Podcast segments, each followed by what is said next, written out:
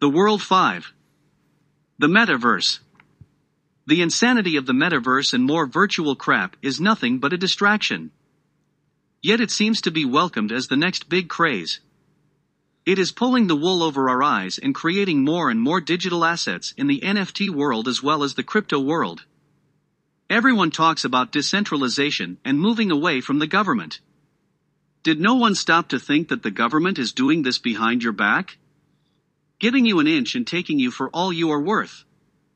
Getting you to sign up and work for a digital currency that can and will be tracked at every turn. The history of each transaction is completely transparent. Why would they do this? We already pay with debit and credit cards that are totally trackable and traceable. Like your phone and digital devices, even your car.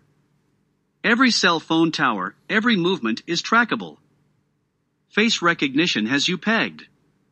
Now you will be trading crypto backed with all the blockchain tech to make you even more trackable. Think about this. If the government was behind it, it would be the perfect tool for them to control everyone. The absurdity of digital art. Art that can be created by a five year old backed by more and more digital assets, all sitting there in the cloud. People have been ripped off, stolen from, and lied to. Many billions of dollars have been spent and lost, and in the end, it ends up the same way as the stock market. The very thing you were running away from you became. It was a transfer of funds from the bank to crypto. New tech, new world. Inter- interestingly enough, when Canada was switching to cell phone chips, the chips have been around in Indonesia for years. As Bell Canada and Rogers rolled out the insertable chips, landlines were not even being created in Asia. This skipping ahead of technology gave Indonesia a huge boost in the cell phone market. The current state in Indonesia is that everyone has a cell phone. No landlines. No one knows what a landline is anymore. Will this leap of crypto trickle down to other developing countries and be the adopted currency instead of cash? Are we leading the way to a completely cashless society? No, we are already in the middle of it. I am no expert. Look at all the TikTok videos on crypto. Look at all the videos on side hustles that are all digital as well.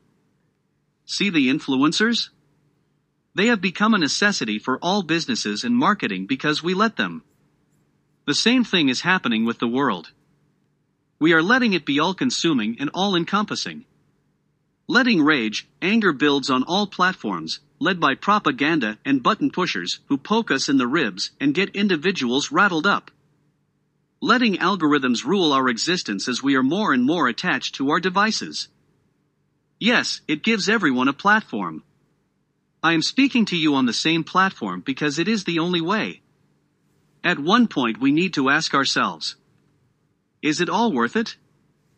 We are killing our planet, our resources, and ourselves. What can we do differently? War, politics, the world, leaders, world leaders, Russia, USA, Vladimir Putin, Ukraine, NATO, Palestine, Israel, Afghanistan, India, China, England, UK, Germany, the UN, United Nations, pandemic, G20, death, killing,